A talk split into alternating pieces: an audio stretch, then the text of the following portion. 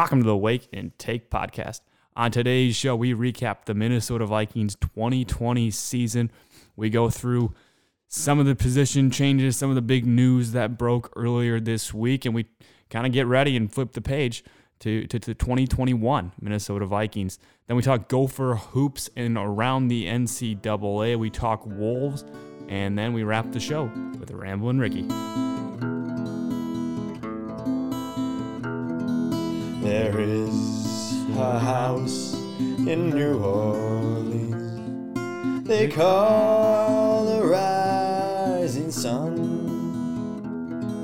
and it's been a ruin of many a poor boy. And God, I know I've won.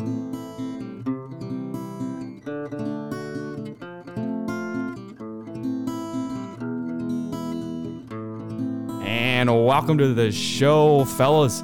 Another unannounced break, but uh, we're back. We're better than ever. Uh, I, I don't know if we want to start calling these by seasons. We've never done that uh, in the year and whatever one year and three months we've been doing this podcast now. Uh, but if it is a season, this is basically season three, fellas. So, so welcome back and welcome to season three. Season 2021. Yeah, there we go. And fellas, a lot to talk about since we've been gone. A lot of Viking stuff to talk about. Obviously, season doesn't finish the way any of us wanted it to, uh, in terms of missing the playoffs. And it's again back to this every other thing, every other year thing uh, with Mike Zimmer and this Minnesota Vikings team. And now news broke yesterday that it looks like we're going to lose our offensive coordinator and Gary Kubiak. Uh, sources out of the Athletic and Tom Pelissero also reporting uh, that Kubiak is likely to retire now after this season or following the season now. And now it's going to be likely our sixth offensive coordinator in six seasons uh, for Mike Zimmer and the sixth play caller in six seasons uh, for Kirk Cousins. I mean, another hurdle going into the offseason for a team that, you know, has a lot of talent and they have a lot of good players at, at important positions, but interior, this team is just really struggling. And when you're losing your coordinator for the sixth year in a row, granted, some of those guys were hired and basically promoted to offense or to, to head coaching positions, and some of them were fired. Uh, but still, again, you're going back and you have to build from inside. And BG, we're going to go through this Vikings team in the next couple of months, building up to the NFL draft and really focus on each different position group. Uh, but going into this offseason, where do you think this Minnesota Vikings team needs to start?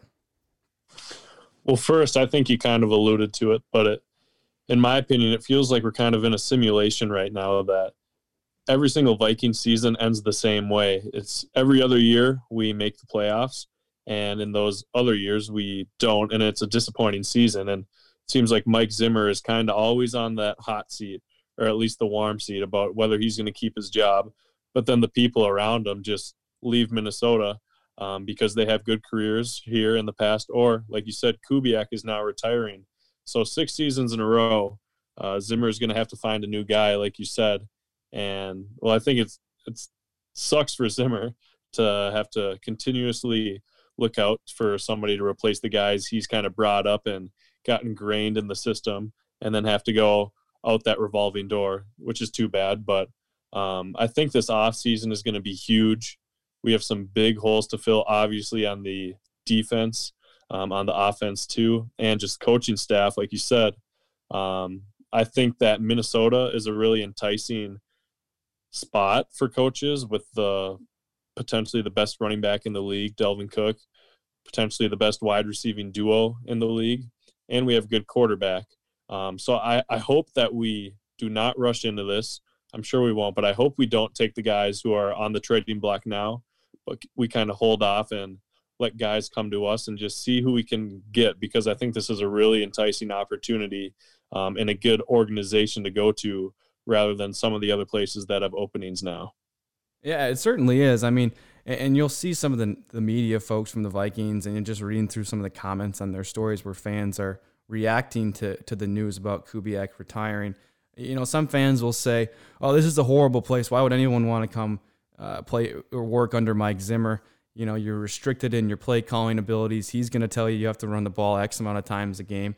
And you're playing and you're working rather under a defensive minded head coach. But but the way I look at it is, yeah, you've had six offensive coordinators in the last six years. Two of them have gotten head coaching jobs, and one of them was Kevin Stefanski one year as an offensive coordinator, and he's you know then hired as the Browns off uh, as the Browns head coach. Now look at what he's doing with them there.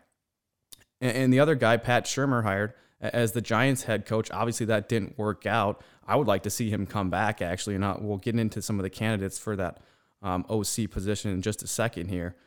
Uh, but that, that's two guys right there in the last six years who've been hired as head coaches in the NFL, which is really hard to do. And that's a credit to Mike Zimmer, and that's a credit to this Minnesota Vikings team. If you come here and you're a good offensive coordinator, there, there's a high likelihood that you're going to get a head coaching job. And it's been shown, it's been proven with Shurmur and with Stefanski. And so that, that I think is a reason to come here. I think the things that you mentioned, uh, obviously you have a quarterback, you have the best running back in the league. And then you got Justin Jefferson on the outside, the best young receiver in the league, just broke uh, the rookie receiving record uh, since the Super Bowl era. I was reading that some dude had like 70 more yards than him in 1960. Uh, unbelievable. I think he played for Houston. Uh, I can't believe that happened, but uh, the record books say second all time of the NFL, but but first in the Super Bowl era uh, for most rookie receiving yards for Justin Jefferson. But still, there, there's a lot of talent on this offensive side of the ball. Yes, the offensive line is a nightmare, and that's a big, big hole to fill on this Vikings team. The biggest, in my mind, maybe the defensive line. But when you look at the guys coming back next year with Michael Pierce in 99, that, that's not going to be a hole anymore. I mean, that's going to be a strength of this team. If everyone stays healthy, you get a Fadi back, hopefully. And, then that, that defensive line is right back. They are right back to a Zimmer defensive line. And that's where this, this team and this defense really starts with getting pressure from the front four. If they can do that, the defense will be fine. The defense will be absolutely fine. So, in my mind, the biggest hole on this team is the offensive line. And that's really the only reason why I would say some coach wouldn't want to come here. But I, I really don't think that's going to be the case uh, for any offensive coordinators that, that are going to potentially be hired this season. I don't think there's any red flags to say that why why wouldn't you come to Minnesota? I mean, look at what's happened. Yeah, there's been a couple of guys fired, DeFilippo and Turner. DeFilippo was just terrible. I mean, he was just not a good offensive coordinator wasn't going to work with this team, wanted to run shotgun and throw it all over the field. That's not going to work with a Mike Zimmer team. You need the right guy. And I think there's a bunch of them out there. Uh, so, BG, let's go through this list. And Andy, I know you have a couple guys as well. Uh, so, I'll give my takes on, on a couple of these different coaches who could end up getting that OC job. And then you guys can uh, provide comments on that. So, let's go. Clint Kubiak, first one. And this is the obvious choice in my mind, and for a lot of Vikings fans, I think, and, some Vikings fans are definitely going to be pissed about this if he gets hired. in my mind, when he gets hired, I think it's almost certain, at least in my mind, that the Vikings will go with Kubiak uh, just because his dad, his dad had the job, Gary. Obviously, for this last season, he was a special advisor to the offense a season before that and helped Stefanski really do what he did with that Vikings team and then ultimately getting that head coaching job. I think Kubiak was Gary was kind of getting Clint ready for this. And there might have been some sense that eventually he was going to take over. And maybe that was part of the deal before Kubiak even came to Minnesota, that his son would take over that role when he left. And now he is leaving.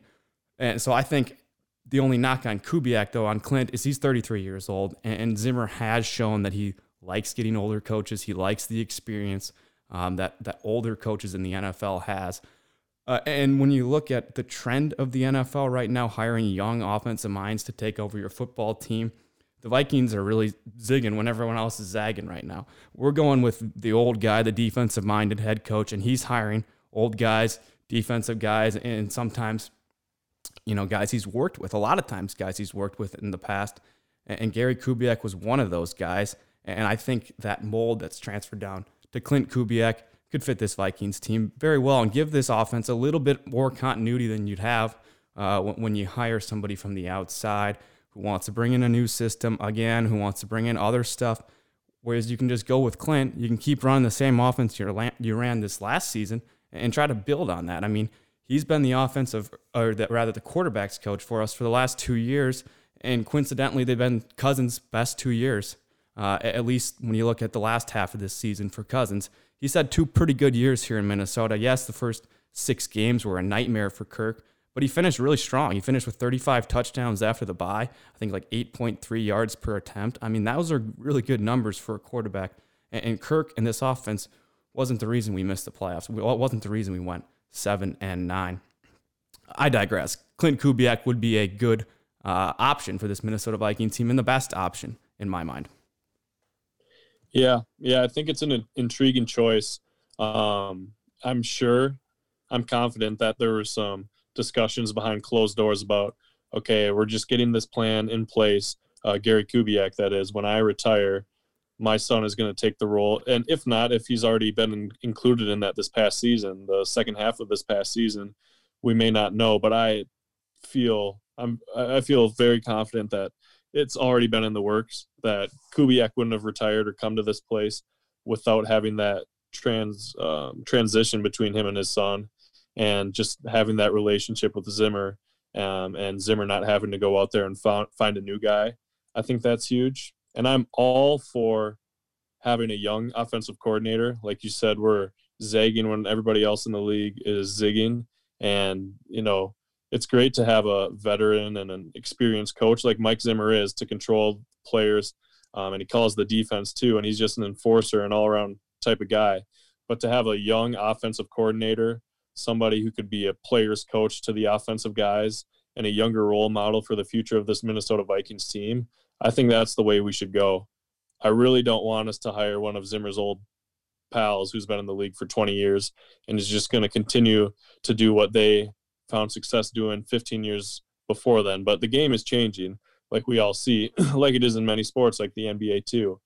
So I just hope that I think Clint would be an intriguing option, and I, I would be fine with it, especially because we're not rehauling our offense. At least I would assume that uh, with Kubiak's son taking the roles. We wouldn't rehaul the offense, and we definitely wouldn't need that with an offense that put up just around 30 points per game this season against a very tough schedule.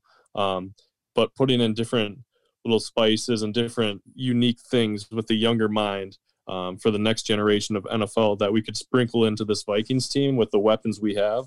I think that could be a good choice for the Vikings. Um, and like I said before, I think it's just time to sit back and and see who's on the table to begin with. Yeah, and like you mentioned, a, a lot of the staff too, the position coaches, what all if Kubiak, if Clint Kubiak is hired as your offensive coordinator, a lot of those guys are going to stay. If not everybody uh, on this offensive staff will stay, and maybe that's not a good thing if you look at how the offensive line has been the last couple of years with Rick uh, Rick Dennison as the offensive line coach. But he he's another option, another name that's been floated out there uh, by the Vikings media as a guy who could take this spot. I, I wouldn't hate it being Rick Dennison if we kept Clint Kubiak as our quarterbacks coach. If you lose Kubiak, though, I mean, I, I just feel like uh, Kirk has had two really good seasons uh, playing uh, for Kubiak, and why would you break that up? This this offense is not the reason. Like you mentioned, they're scoring 30 points a game. This offense is not the reason we did we didn't get to the playoffs this year.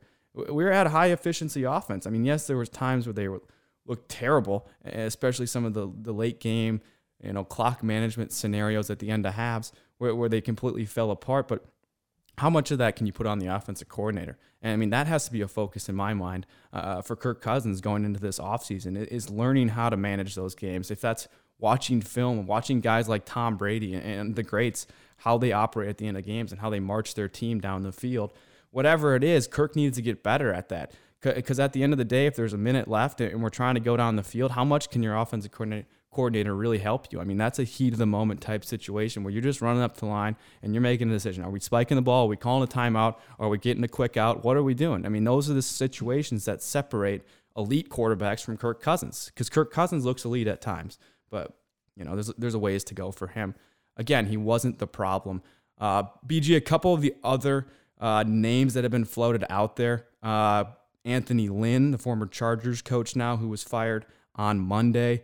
Uh, that would be a guy that you mentioned, one of his old pals, one of Zimmer's old pals who he's worked with.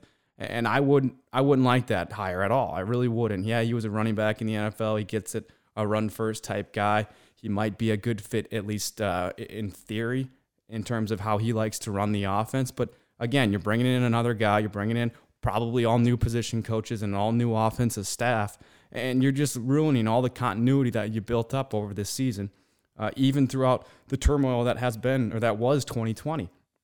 The Vikings offense wasn't that bad. Another name that's been floated around, Hue Jackson, uh, who's been out of the NFL, I believe, for two years now after being fired uh, from the Cleveland Browns. Uh, another guy who I just don't know why you would do that. Uh, another name, Jay Gruden, who, who is the current coordinator uh, of the Jacksonville Jaguars. Who knows if he's still going to have that position um, after the little. Um, who who was their coach that got fired in Jacksonville? Um, Doug Marrone. Doug Marrone, Marrone, thank yeah. you. After Marrone was fired, who knows if Gruden's still going to have that spot? Uh, so that's another name that's been floated by Vikings media is Jay Gruden, another hire that I would absolutely hate. Um, Andy, I know you got a couple names in mind too. Yeah, I gotta. You know, you're talking about zigging while others are zagging. You know, I think uh, if you want to commit to Dalvin Cook and just totally give up on Kirk Cousins, you go full bore with Jeff Monken, the head coach of the Army Black Knights. Led his team to a nine and three record this year. His team averaged 6.3 attempts per game uh, and rushed for an average of over 300 yards a game. Uh, so basically, just giving the Dalvin, Dalvin the rock every play, every play, just controlling the ball, controlling time of possession. They only gave up 14 points a game, and that wasn't because of their great defense. Uh, and then on top of all that, he, he coached at Army. He knows how to discipline players. I mean, he, he, he I'm sure he runs a tight ship with that offense. So that's my uh, that's my wild card at least for the Vikings. Yeah. Um, I, I mean, as much as I would love to see, That's a hot take. it's a very hot take. It, it's sizzling hot. As much as I would love to see Dalvin get the ball 50 times a game, I just don't know if he could hold up. Like he's barely making it through 16 game seasons, and he's not even playing all 16 games. I, I, I just don't think he'd hold up very long. oh yeah, and I mean you can trade away all your great assets like Adam Thielen and Justin Jefferson for just a stout offensive line and just um, yeah, I mean just commit to the run and see how it goes. You know, turn the clock back 100 years. Yeah, I don't I don't hate it. I, it's an intriguing idea, and if you're gonna pick a head coach in the NFL that would do that, it's Mike Zimmer. Yeah. Oh yeah. I do know. sounds uh, like- Brady. I, I, I do. I do like Anthony Lynn though. I think you look what you did with Justin Herbert this year, uh, and you made him into you know probably the best, definitely the best rookie quarterback this year. Um, definitely has the most upside of all the, the rookie quarterbacks drafted. Uh, and probably, I mean, the most upside of any quarterback drafted in the past couple years, besides Lamar Jackson and Josh Allen, maybe. I mean, uh, if you want to try to make Kirk Cousins good and efficient, um, I think you look at how Justin Herbert jumped into that starting role, and you know the the Chargers defense was terrible last this year. Um, I mean, he wasn't the uh, Justin Herbert wasn't the reason that they were down six points, trailing 45-39 with a minute to go with uh, with no timeouts. Um, I think of all the, the people you named that you're kind of thrown to the side, and Anthony would actually be uh, the best option out of them.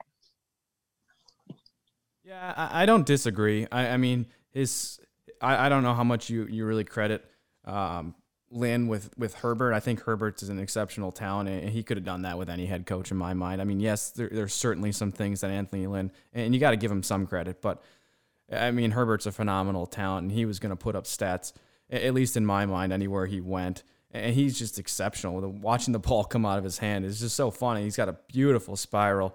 And so I, I don't know how much you can really credit. Oh, Anthony Lynn made Justin Herbert. He, he really helped him develop. I, I don't know how much I really buy into that. Uh, but I do think the schemes fit well. Uh, they both learned under Shanahan. I mean, uh, Zimmer pretty much only hires people that have either worked with or have some relationship with any either of the Shanahan. So I, I could see it. I could see it. And I don't hate Anthony Lynn as a hire, but I, I just don't get why you would completely overhaul this offense that was uh, effective this season and efficient and not the reason, and, and rather a reason that they should have made the, the playoffs if this defense wasn't as bad as they were.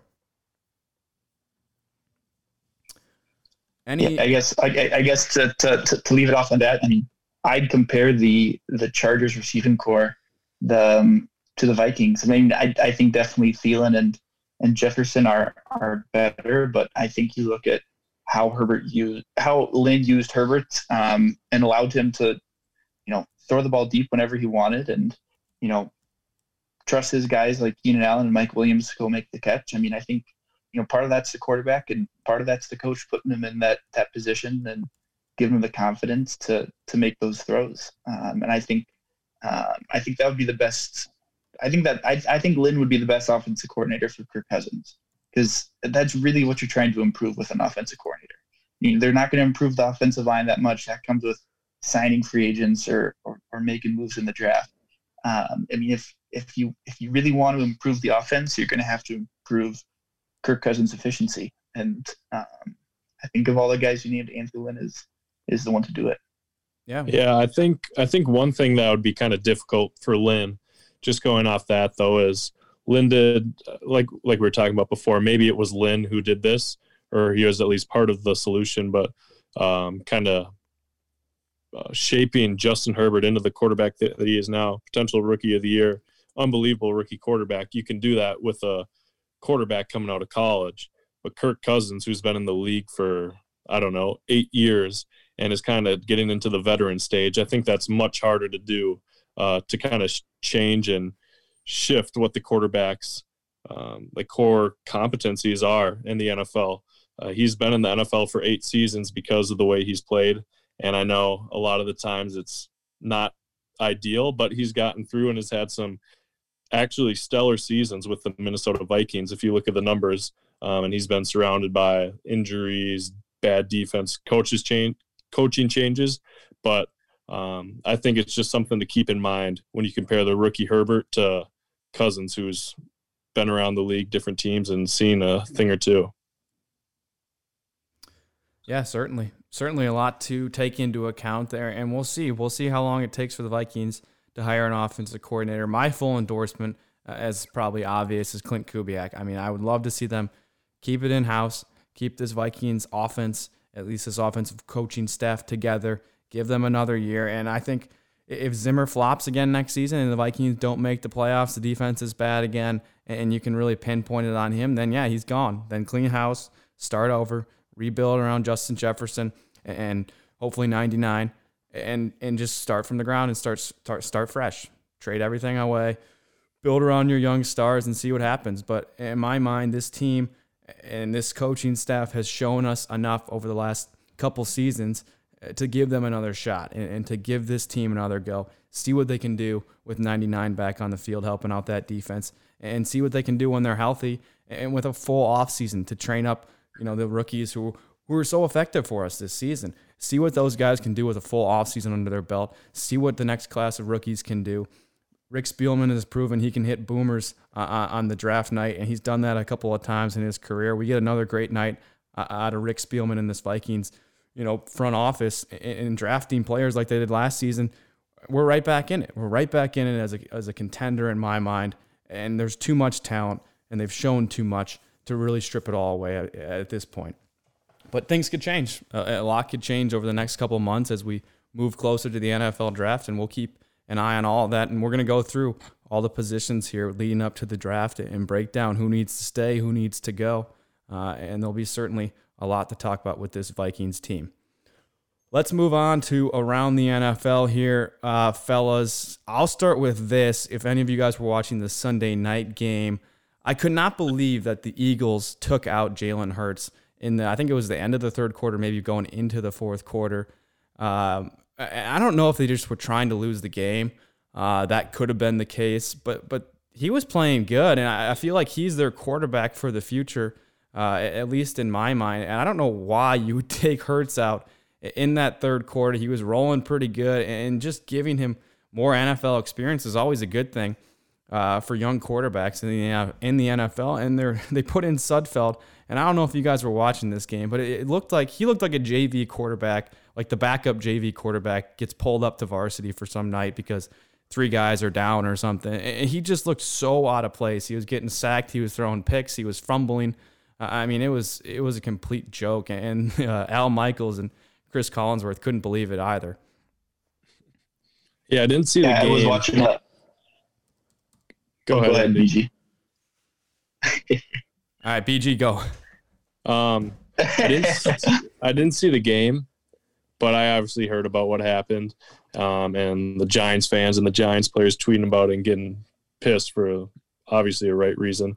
But I did see Doug Pederson's interview after the game, and it just looked like a criminal who was in the interrogation room and he knew he was guilty and everybody around him knew he was guilty but he was still denying it um, of why they put the third stringer in i don't even know his name but Yeah. it's just pretty clear to see that i in my opinion at least that they wanted to get that loss um, to improve their um, numbers in the off season and the draft for the time to come but it was just ridiculous honestly him trying to deny it and say yeah well we had a plan to put him in the game um, you should go into every game trying to win. And I know JJ Watt is outspoken about that, and I'm with them there. But it was just kind of embarrassing to watch uh, the Eagles coach lie to everybody about that. Yeah, and I think you know for all the uh, all the Giants players on Twitter, you know, all pissed about the Eagles. You, you Giants, you went six and ten. You can't be you can't be mad about the teams throwing a game so you can get a chance at the playoffs when you're six and ten. Okay, have a winning record and then you know come to me with your grievances. But you're six and ten. Like just you're six and ten. Don't be complaining. Your team sucks. The whole NFC East sucks. Just sit down NFC East. Yeah, But that, um, That's a fair point. I mean, I didn't really think about it like that, but yeah, you're exactly right. I mean, there there's nothing that they can say like, "Oh, we should be in the playoffs." No, you shouldn't. You're six and ten. Nobody from the NFL. I mean, honestly, there should be a rule if you go under 500, you can't make the playoffs. Like, there should not be an automatic.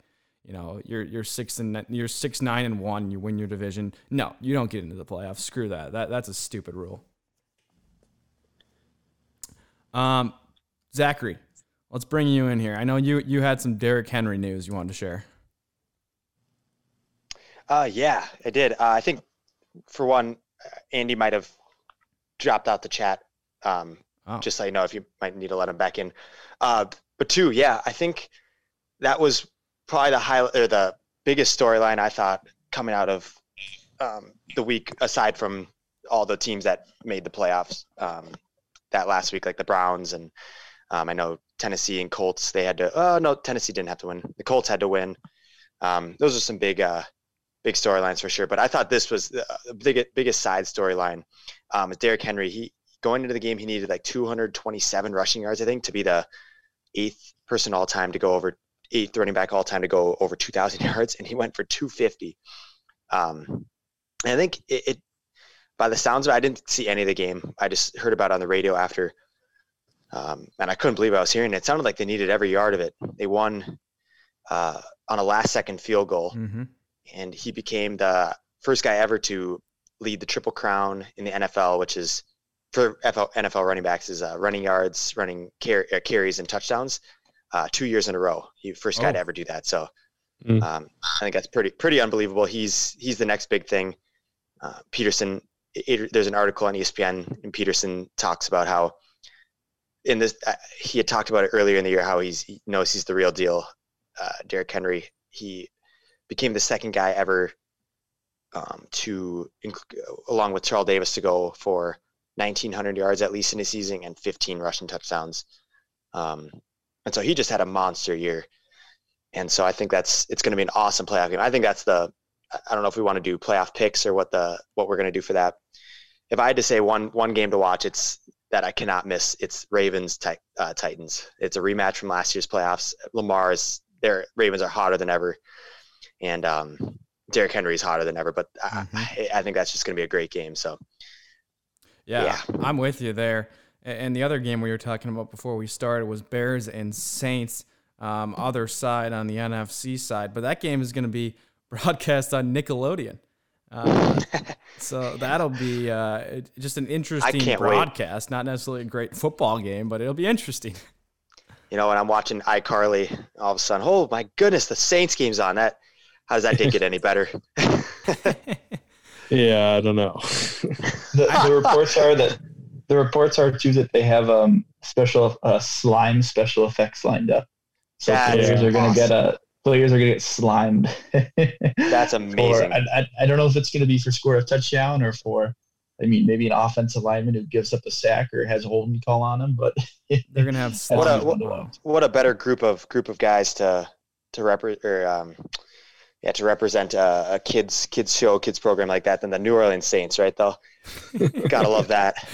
Yeah, Why do they good clean choose those? football, good Yeah. morals and ethics on that team. Good Yeah. guys, yeah. Everything kids should look up to in the New Orleans Saints. Or- Um, yeah, I hope the Bears beat them by a hundred. yeah. All right, Zach, we, we got an assignment for you. You have to watch the Nickelodeon broadcast because I know there, there's going to be two different broadcasts of that game. Uh, I, I, it might be on Amazon Prime, the other one, but we need you to watch the Nickelodeon broadcast and report back on it, like what what what the hell they do, and if Yep. it's cool or not. I, I am. I can it's not that. going to be cool, but maybe you'll like it. yeah, Maybe I think I'll I'll really enjoy that. Um, I'll definitely watch that. And, and if the Saints, if the Saints are blowing them out and Sean Payton starts to really piss me off or Kamara starts to piss me off, and I'll just let you know. I'll shut the game off. But I'll for sure start. If I'm watching the game, it'll be on Nickelodeon. I- I can assure you that. Perfect. Perfect. It's hilarious that the NFL, it- you know, they're trying to appeal to a younger audience, so they decide to put their game on Nickelodeon and add slime. Uh, yeah, great, great marketing concept, fellas. Uh, They- genius. they're, they're not they're not trying to appeal to young kids. That I think uh, Nickelodeon just just had a lot of uh had a lot of cash to give to them.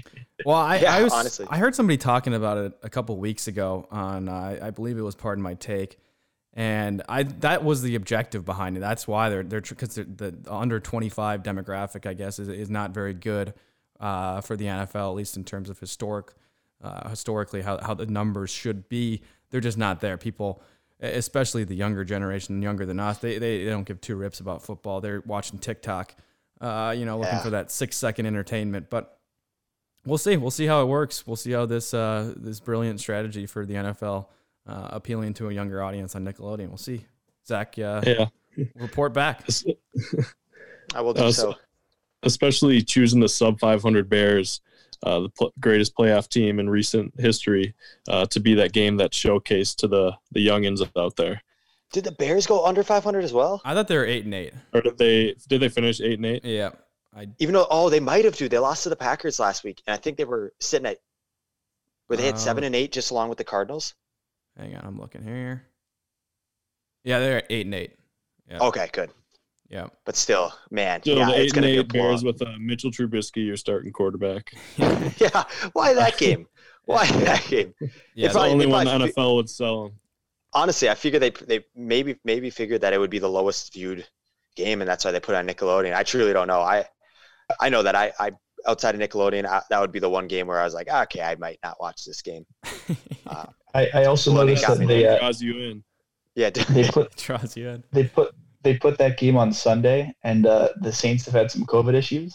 So I wonder. Uh, I, I saw some Bears fans on Twitter were pretty pissed that uh, that the game wasn't on Saturday. That they tried to move that game back as late as possible. So Yeah, I mean, and, Give the NFL Saints a shot. scratching the back of, of the New Orleans Saints. Uh, what's new? What's new in the world? Not much. Uh, Yeah.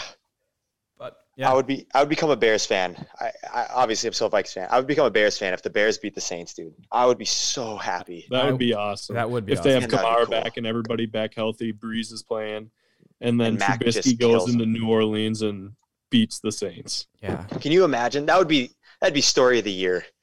that would be a huge win, and I would. I, I'm gonna be cheering for the Bears absolutely in this game. Hundred percent. Not only because it would be sweet to see them upset the Saints, but the Bears are kind of in purgatory. We, we talked about it with the Vikings. Uh, it, it looked likely for a while there, at least after they beat the Packers and went on that winning streak, that this was the role that the Vikings were going to be in, getting squeaking into the playoffs, not really having a chance, uh, and getting a bad draft pick. So I'm all for the Chicago Bears staying in purgatory as long as possible, and if that's beating the Saints and getting a little worse draft pick, uh, I'm I'm very happy with that. I think that would be yeah. I think that would be great too. It'd be great for their program if they can get a win. They they've been they're one of those uh, classic teams in the NFL. They might be the oldest team in the NFL, and uh, it's it's kind of been an ugly ten years for them since Urlacher left. I feel like the Bears have been irrelevant just because they just haven't had a quarterback. So it's left the door wide open for. I mean, the we've the Vikes have given a, a good run at. since, the since the division franchise years past, since the franchise linebacker, linebacker has left, they haven't had a quarterback. I, I love that. It's- I I mean, they, they their defense was so great that they they could win with Jay Cutler and they were fine. Um, and they had a sweet defense, but I mean, they haven't Everything had went a wrong once he started doing hair commercials. Urlacher. yeah, yeah. yep, Just not Yeah, meant really. to be. no, not at Yeah. all. Yeah, Um, it didn't but, fit the brand yeah. for Urlacher very much. I didn't think. I, it was weird. That was weird that he just went from bald to all of a sudden doing hair commercials. yeah. he must have had some money issues or something. Buzz. I, I just want to see that pack the Packers Bears be a little more even. I, I just I can't stand watching the Packers Bears games anymore. Those those used to be pretty fun to watch. I assume even I, I- not even for our generation. I think the generation before us they probably loved watching those games. That's just stupid game now. That's not even fun. you, you go up, you go back and watch Packer Bears games from the 70s, 80s, and it's um, it's it's like every play, it something happens that in today's NFL, player would be suspended for two games.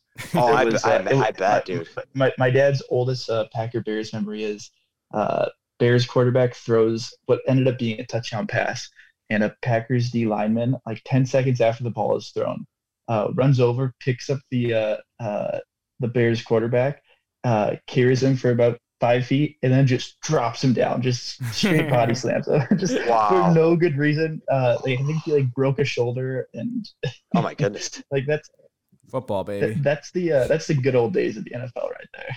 Yeah, and that's never coming back, and, and probably for good. I mean, honestly, that, that that that was obviously super entertaining and fun to watch. And I don't even know the. I've never watched the Bears and the Packers from the '70s, but I'm sure that's just ruthless football. Like that's awesome. Uh, but yeah, the player safety that's just never going to happen again. No, and I, I'm I'm fine with that. Um, it, it it's a bummer, and I, I- it was great. Don't get me wrong that it happened with the Packers. How uh, every when uh, Clay Matthews eh, was hitting quarterbacks and he wasn't really hitting them too hard, but he was getting penalties for him, and that, that was when it all started um, with the new rules and stuff. And I was I was stoked when it was happening to the Packers, uh, and when Barr hit Rodgers and stuff. I, Yep. It was right all around Yep. that time um, when quarterbacks started uh, get you know they you had to like wrap them up in bubble wrap and put them down on the ground. But um, I think it's I think it's a pretty good good rule. You don't want to hurt a guy on a cheap hit. Um, but with that said, there there's been there it's kind of people don't know how to tackle anymore. I don't think. Hey If Rick, You're watching that game. have, yeah, have what's you been in the rambling sauce tonight? Dude, I, I'm just getting ready for my segment. That's all. yes, there you are. And that's coming up in just a little bit. Fellas, anything else from around the NFL before we move into some college hoops? You got an hour? I'm kidding. Now I'm done. Okay, BG, Randy, any uh, NFL takes? Anything you got to get off your chest? Aaron Rodgers MVP. There you go. All right, next segment. There we go. We'll end on that. Uh, I don't know if it's going to happen. It'll be close. It'll be close. Rodgers definitely had a had a tremendous season, but uh, we'll see. We'll see what happens. Let's move on to Gopher hoops. Obviously, they've been playing out of their freaking minds to start this season and to start this Big Ten season, rather. Uh, I think we're three and one uh, so far against the this kind of gauntlet stretch of six straight teams inside of the top 25, at least inside the top 25 before we played them and we got three left. Uh, I guess it is going to be seven in a row because we played four and we got three to go, with two of them being Michigan and another date with Iowa down in Iowa City in about a week from now, I believe. Uh, so three and one BG uh, to start this this seven game gauntlet for this Gopher basketball team. I believe they're 16 in the latest AP poll. Uh, and the transfers are what stands out in my mind. I mean, absolutely dynamite job by Richard Pitino uh, to get these three transfers. I mean, Liam Robbins might be the second best center in, in the Big Ten already, and he's you know five games into his Big Ten career. Um, he, he's just really transforming before our eyes, and he's becoming an absolute threat on both sides of the, or uh, both sides of the court. And he can even stretch it out and hit some threes. We saw him hit a three, uh, a deep one to kind of put the dagger into, I believe it was Iowa in overtime. And, you know, that kind of excitement from this Gopher basketball team is what we've been missing for so long, BG. Yeah, talking about Liam Robbins, I'll just say this: when you're watching a Gophers game, it every single game this season, it seems like Liam Robbins scores the first six points of the game, not five, not four, always six points. So be on the lookout for that. I don't understand why, but it's Okay. happened at least three times Okay. I think this season. Yep. Um, but yeah, I honestly did not think that the Gophers would be in the spot we're in right now um, with a close win early on in the season against SMU um, and just getting blown out in our first Big Ten game against Illinois, almost losing by 30 points. But to the Gophers' credit, we have bounced back unbelievably. Like we haven't seen a Gophers team in the past 10 years play against these Big Ten teams like they're playing now, um, beating Iowa in overtime. I think Iowa's the, bit, the best Big Ten team in the league. Um, maybe the Gophers will sweep them next weekend and put that out of my mind. But we also just absolutely pummeled Michigan State, um, Ohio State just the other night, beat them by 17. So we're playing really well in the Big Ten. We lost to Madison um, when they were the sixth seed the other week by 12 points, and we played absolutely horrendous. The Badgers did too, but we, we shot 18% from the field the first half and looked horrible. But it's it's encouraging to see that the Gophers, this kind of young team that is kind of getting used to each other with all the transfers that transfers that we have starting and getting playing time for us. They're able to bounce back after a horrible loss to Illinois, after a horrible outing to Madison. We go back and we beat Michigan State, we beat Ohio State. And like you said, it's the transfer the transfers, these new guys to the Big Ten League that are really stepping up. Marcus Carr, as good as he has been, hasn't been producing like he usually does the past couple of games. And that's completely fine because they're keying in on him. And we have guys like Liam Robbins, who just put up 27 points and 14 rebounds and was the Big Ten player of the week against Ohio State, who's filling in the hole. And we have guys like Gabe Kalscheur getting hot and playing unbelievable defense. We have such a deep team, and that's what it takes to be successful in the super deep Big Ten league. As of now, 11 of them would be in the March Madness tournament, it sounds like. So it's, it's it's going to be a long season.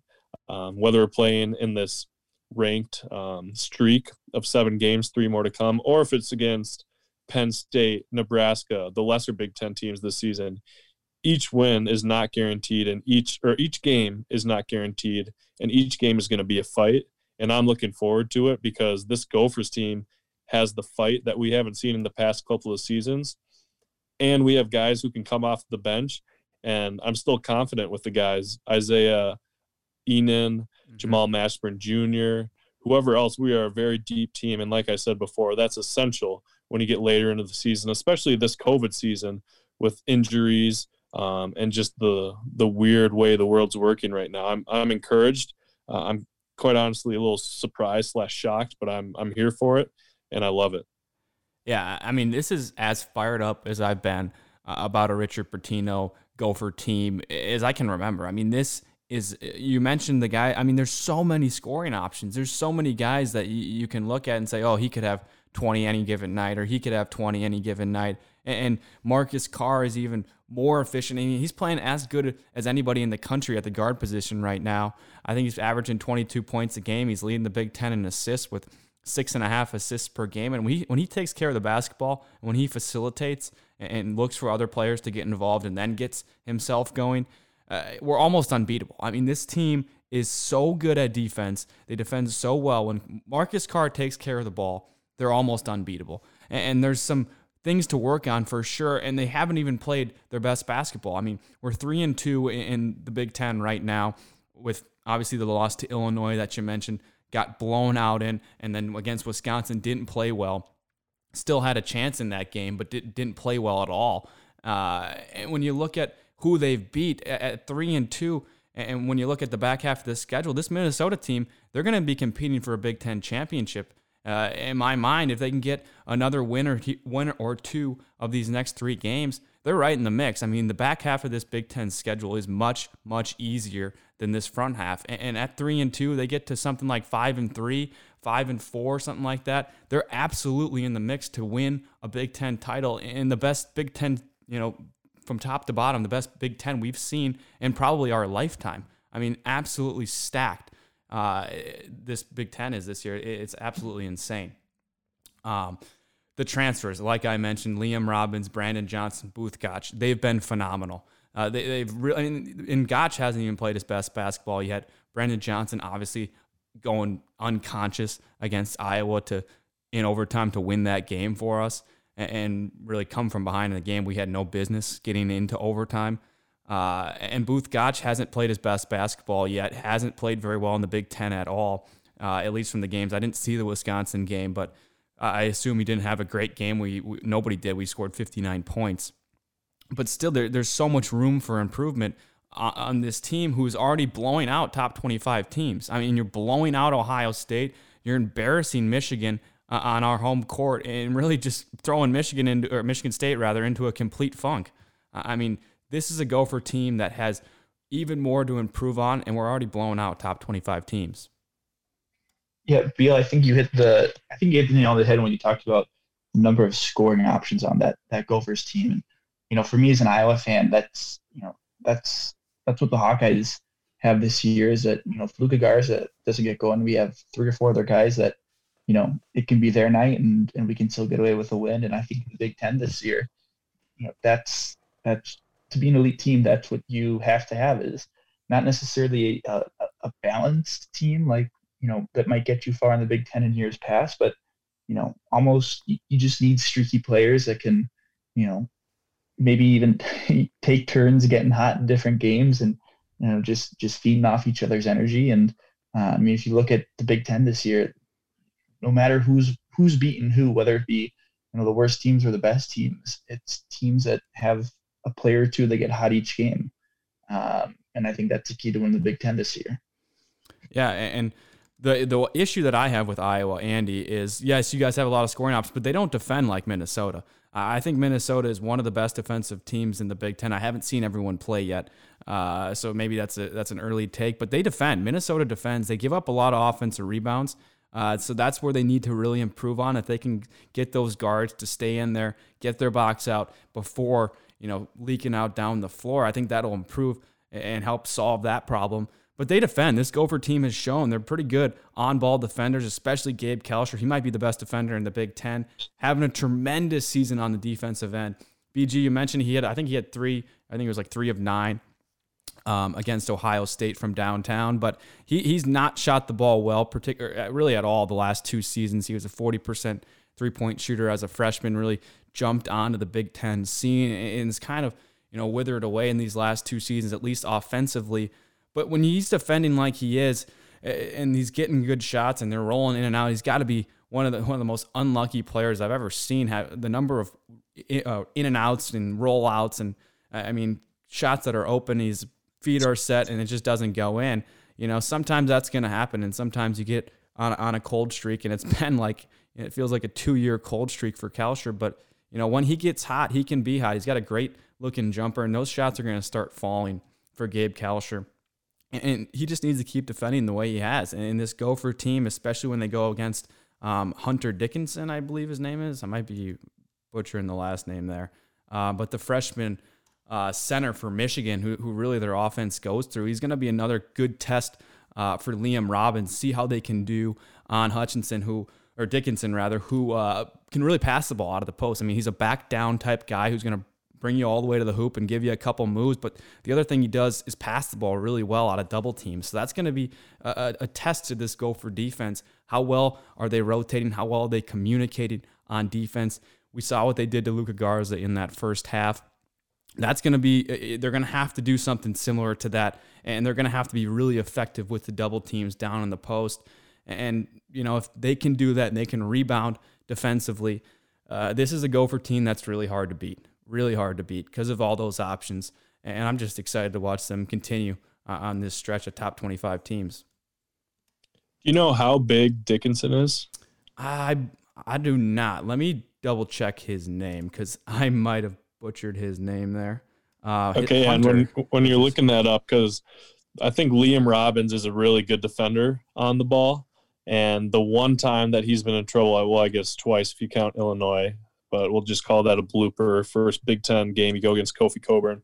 But in, against Madison, they had two smaller bigs who were just going at him, trying to get him in fall trouble, and they were too quick for Robbins to defend, and that's mm. part of the reason we got behind just Wisconsin's game plan. So I'm hoping that he's not a six eight or so quick center. He is seven foot two, so he's a okay, big boy. Then. He is yeah, a, we'll see how he, Liam Robbins is also a big boy, but he's two inches shorter. So we'll see how he stacks up. I actually think that's good for the Gophers. um, because Robbins is athletic. He's a great shot blocker um, and has fared well against bigger guys this season. Um, and I was going to get back to the point you're making.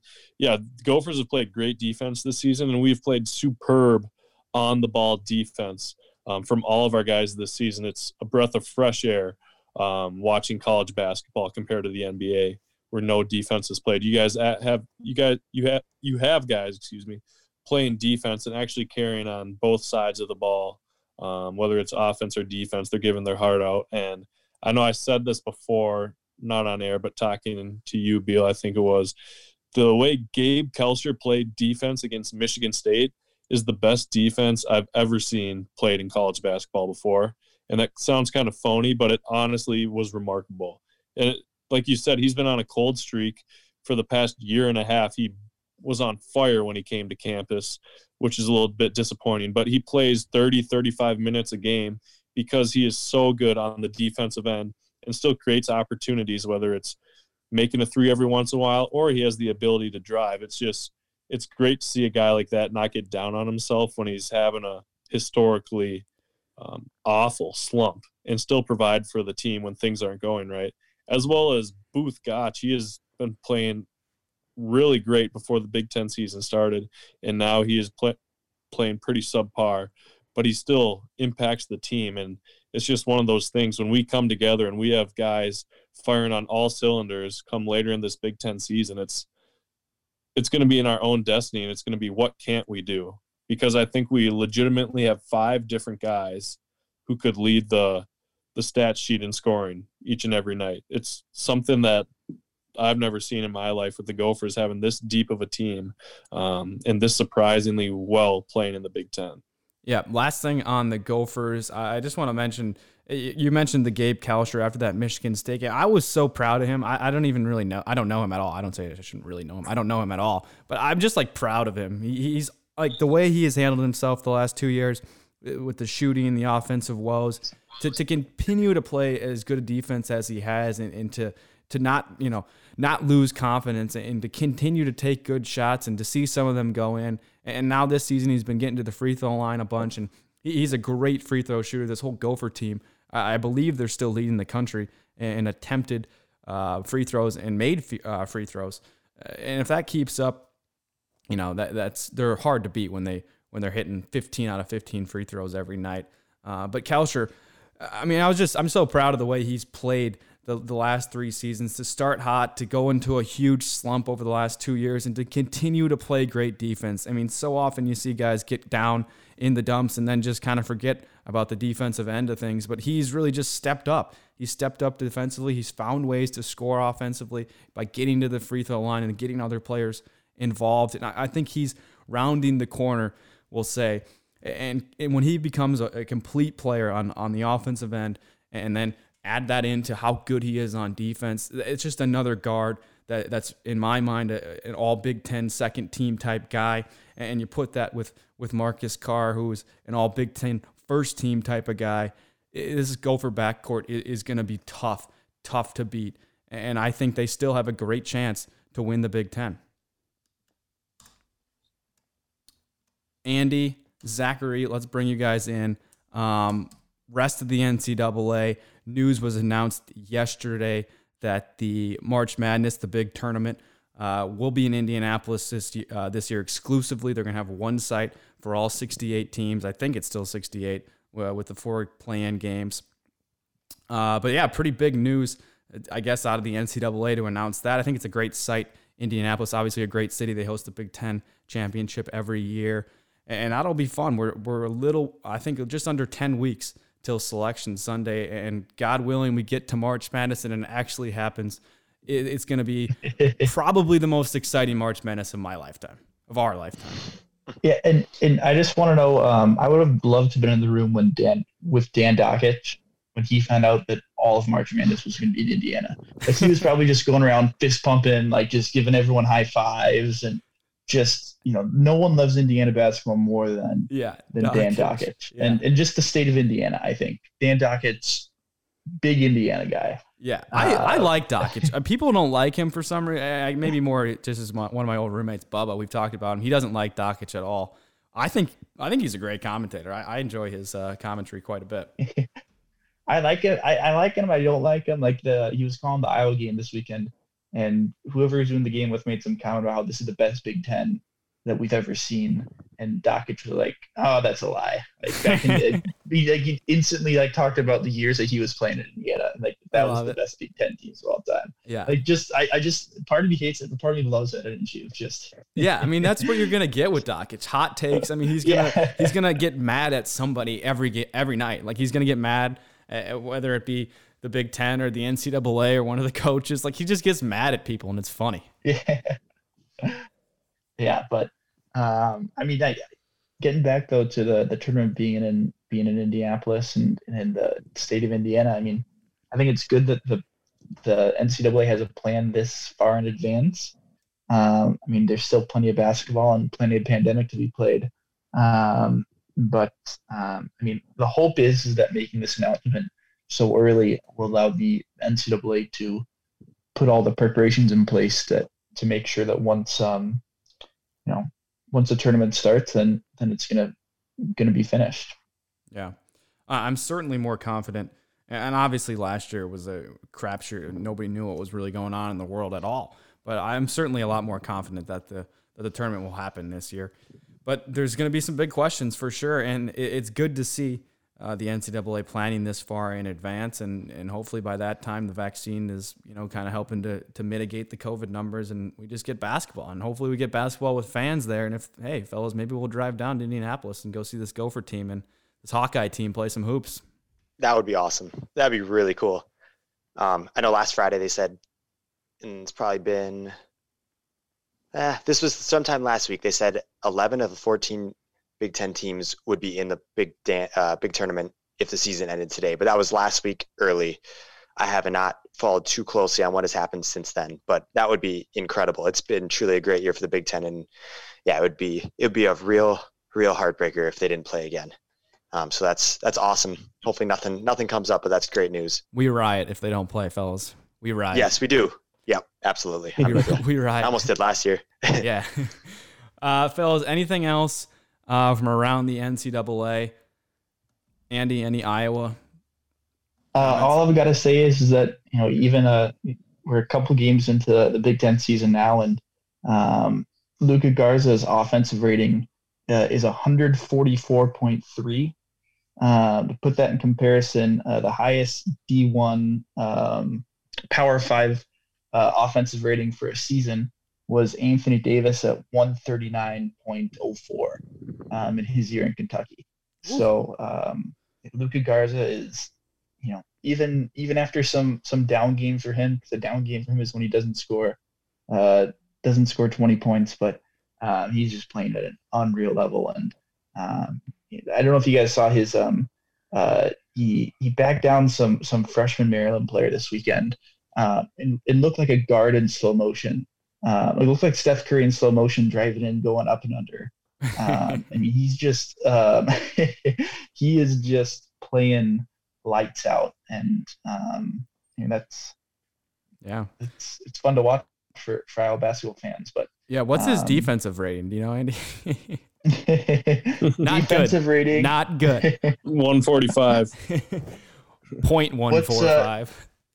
Uh, one oh four. I don't know what's good or not. Yeah, I don't know. I, I that was more yeah. of a rhetorical. The only here's the, here's my Iowa take, and this is how I see them.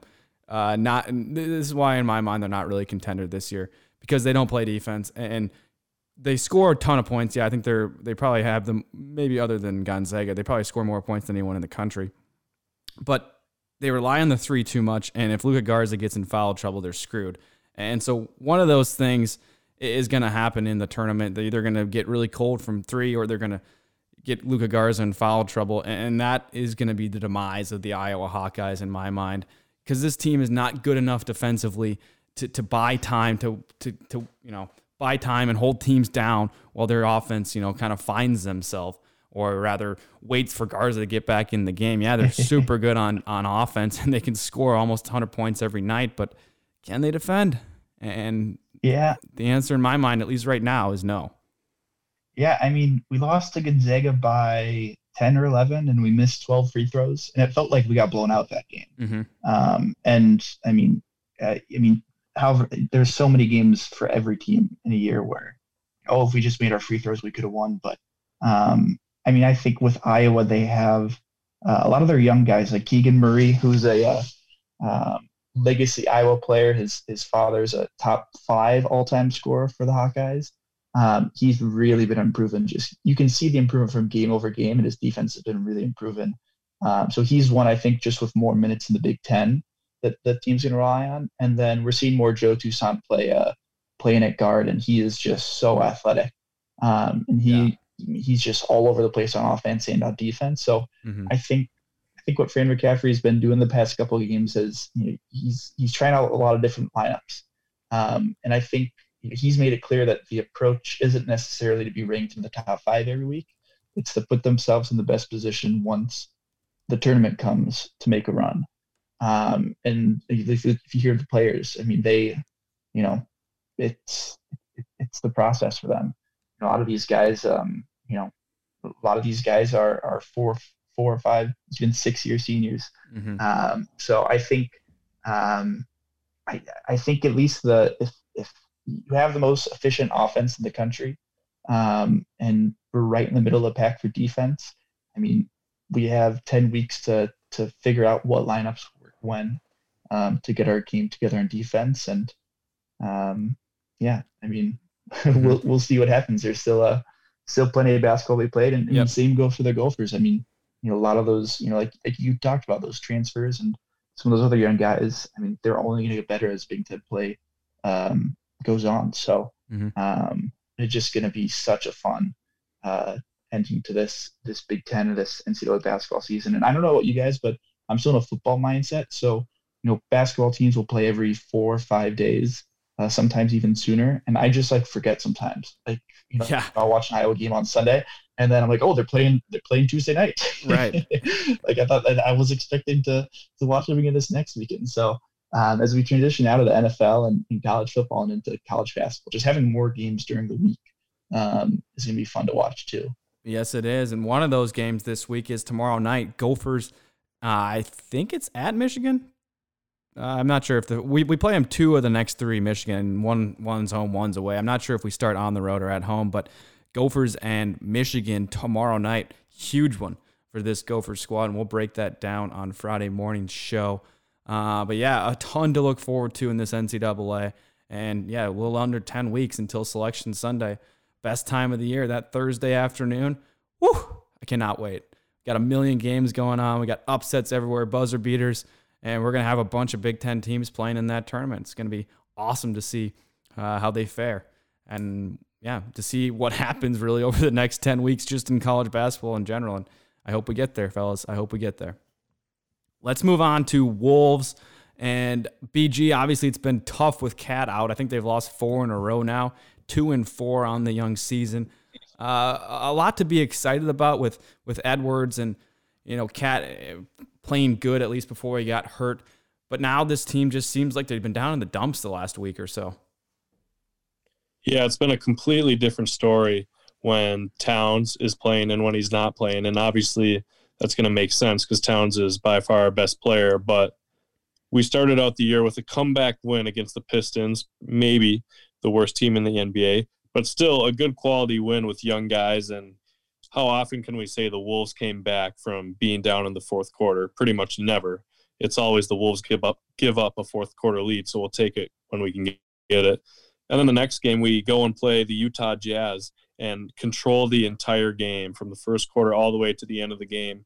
And the Jazz are going to be a playoff team this year. Yeah, Team we would not have in Utah won. too.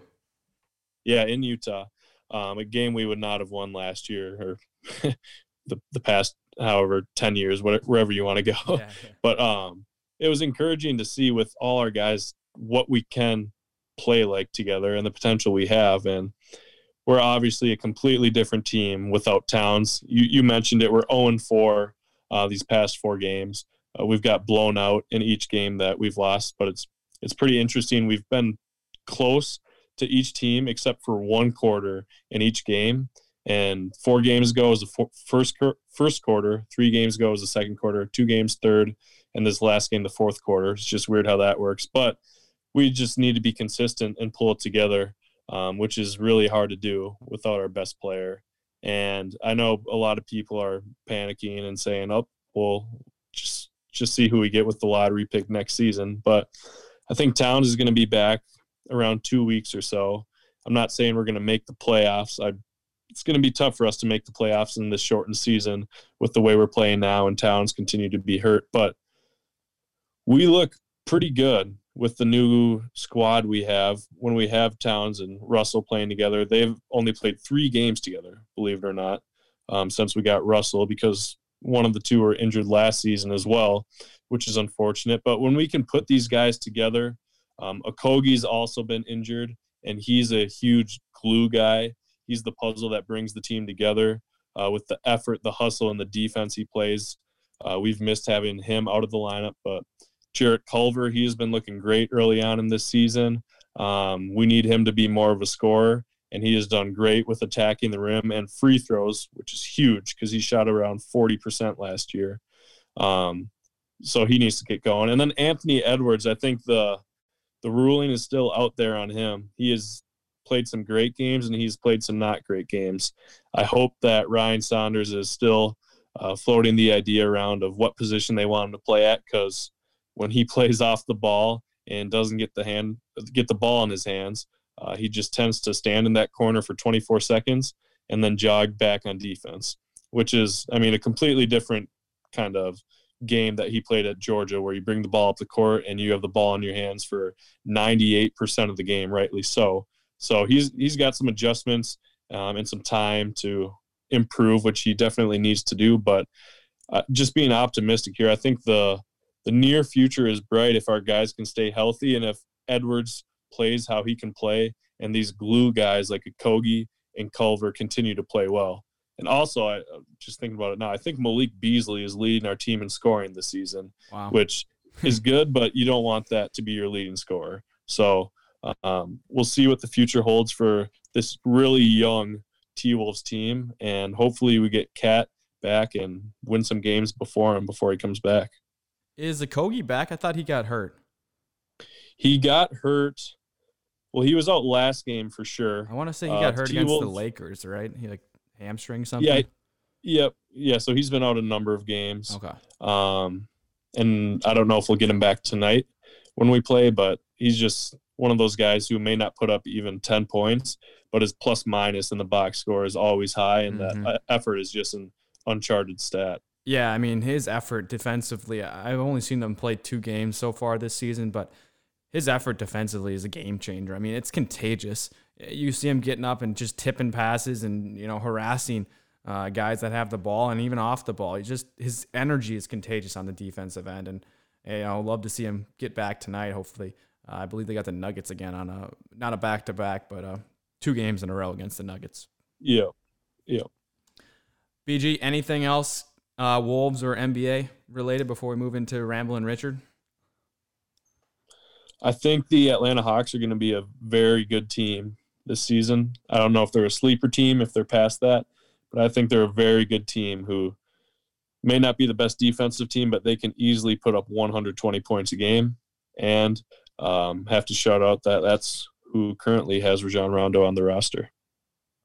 Yeah, no surprise there, I guess. Uh, BG always falling around Rajon or Rondo. Uh, yeah, I, we'll keep an eye on that. Hawks, good to know. Ramblin' Ricky, you ready to go? I I'm yeah, oh wow, sorry, I'm ready right now. Yes. I have sound, not been able to put a single sen- sentence together all day, so I've been spending this time writing out some sentences to help me along here because this is going to be an extra rambly one.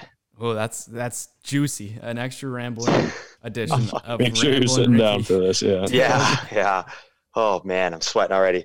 All okay. Right, Tales of the week. I'm ready. Take it away. All righty. So this one has nothing to do with anything besides that it happened in Minnesota. I think that's pretty significant. Um, last week's, I think, or it's been a couple weeks, uh, pertain to Minnesota about the the different time zone change, and I just figured we'll keep on the Minnesota trail. Other than that, this has nothing to do with anything. Um, but here we go. So, 1944, the University of Minnesota conducted experiment, an experiment on 36 men to learn more about the psychological and physical effects of hunger because at the time doctors did not know how to properly help people recover from the symptoms of starvation. And since World War II um, was ongoing at this time, it brought light to, or not brought light, it, uh, well, yeah, it did bring light to the issue of, of hunger around the world. And it caused, since World War II caused many food shortages throughout the world. Um, and doctors thought that it was a, a necessary study co- to conduct. Uh, but however, since America was involved in the war, they didn't have a ton of candidates to choose from to try to help uh, conduct this study. So they ended up choosing 36 guys from something called the Civilian Public Service. And I didn't know this, but they were the Civilian Public Service was an organization developed during World War II for drafted men whose uh, quote unquote consciences did not allow them to kill. Um, so this is something I never even thought about. And I guess maybe in other words, they were called hippies. Uh, but the organization allowed these type of people to do work that would benefit the nation um, outside of fighting.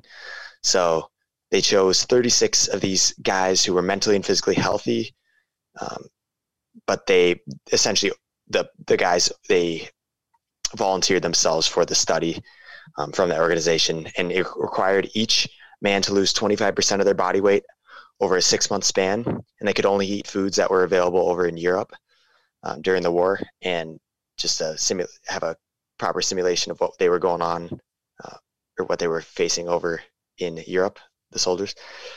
and it required to meet uh, it required them to meet certain educational and physical standards uh, each week, and they were monitored by doctors at the University of Minnesota, and they were all gathered at the football stadium for a lot of this, uh, a lot of the these studies. That's what the article said.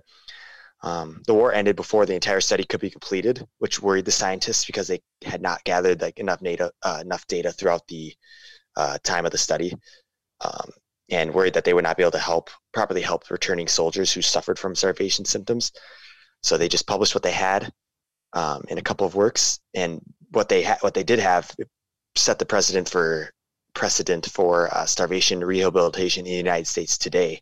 Um, and from what I gathered, it suggested that it was the first um, first real study that was gathered that suggested the importance of calories to the human body and how they're an important source for human body to function. And it, this story gained national attention in 1945 and was even featured in Life magazine, um, which I thought was pretty cool. So that is what I have for you today. Any questions or thoughts?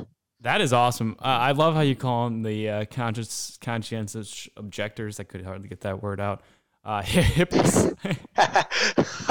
I just figured that that's probably what they were going for, just a nicer way of saying it. But yeah. I never even thought of that. That people, I'm thinking about people today, and I always think about like thinking of our group, our group of friends, and all of us. If we had to get drafted and go to war, I mean, we're 22. Can you imagine when we were 18 and going to war? Yeah, dude. Like I, I, I mean, no, can't, I can't. So. I can't. Yeah, I can't. Yeah, there's no way. One of so. those yeah no's, but yeah, no, I can't imagine that. I mean, that would be, yeah, just. I just mind-boggling. I, I, think of every guy back in the day of like I think of all our grandparents and stuff or grandpas and all these tough stern guys and it's like I think of all of our friends like well I can't really see a lot of soldier types out of these guys.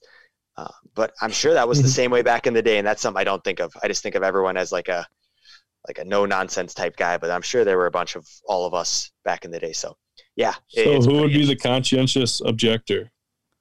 Uh, Ooh, among the four of us? out of the four of us, I I, I don't know. I, I feel like we all would be or, probably in that same boat. Or that the people listening would know. I don't know if we talk about somebody that comes to mind. Hmm. I'd be going to war. I'm ready to fight. I'm ready to serve. I would. I would have a. Tr- I would. I would have trouble. I would have trouble yeah. have going seen, to war. Have you but I would them? like. I would probably have to do that. I don't know. I don't know what I would do. Have you? Yeah, seen it's not my choice, uh, but yeah, right. Have you guys seen Hacksaw Ridge? No, I never have. Okay, you'd like that, Ramblin' so. Rick. It's about. A, oh, that's the the like nurse guy. Yeah, the guy who doesn't. He's yeah, like I a have. conscious yep. objector. He doesn't want to fight. I think I can't remember what religion he is. Uh, there was a certain. I'll just look it up real quick. Spider Man. No, not Spider Man.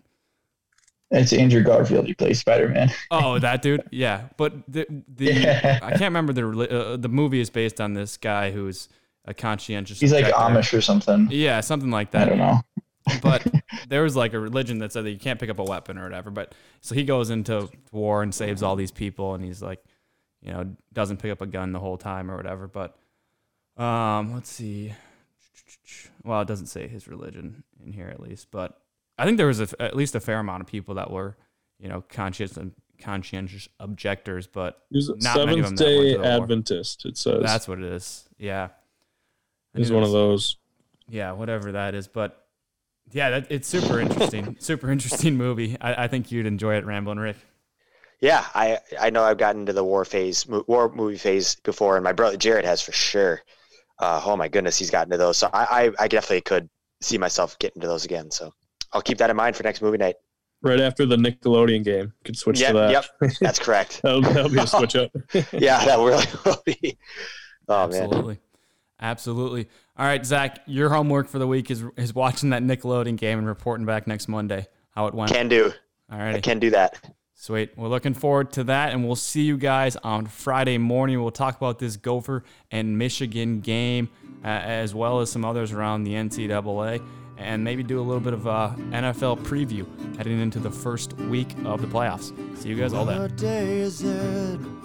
And in what month this clock never seems so alive. I can't keep up, and I can't back down. I've been losing so much time. Cause there's you and me, and all other people with nothing to do nothing to lose, and it's you and me, and all other people, and I don't know why I can't keep my eyes off of you. What are the things that I want to say just aren't coming out right? I'm tripping on words. You got my head spinning. I don't know where to go from here. Cause that's you and me, and all other people with nothing to do, nothing to prove. And it's you and me, and all other people, and I don't know why. I can't keep my eyes off of you. Something about you now I can't quite figure out. Everything she does is beautiful. Everything she does is right. It's you and me and all other people with nothing to do, nothing to lose, and it's you and me. And all other people, and I don't know why. I can't keep my eyes off of you and me. And all other people with nothing to do, nothing to prove, and it's you and me. And all other people, and I don't know why my eyes off of you. What day is it? And in what month this clock never seemed so alive?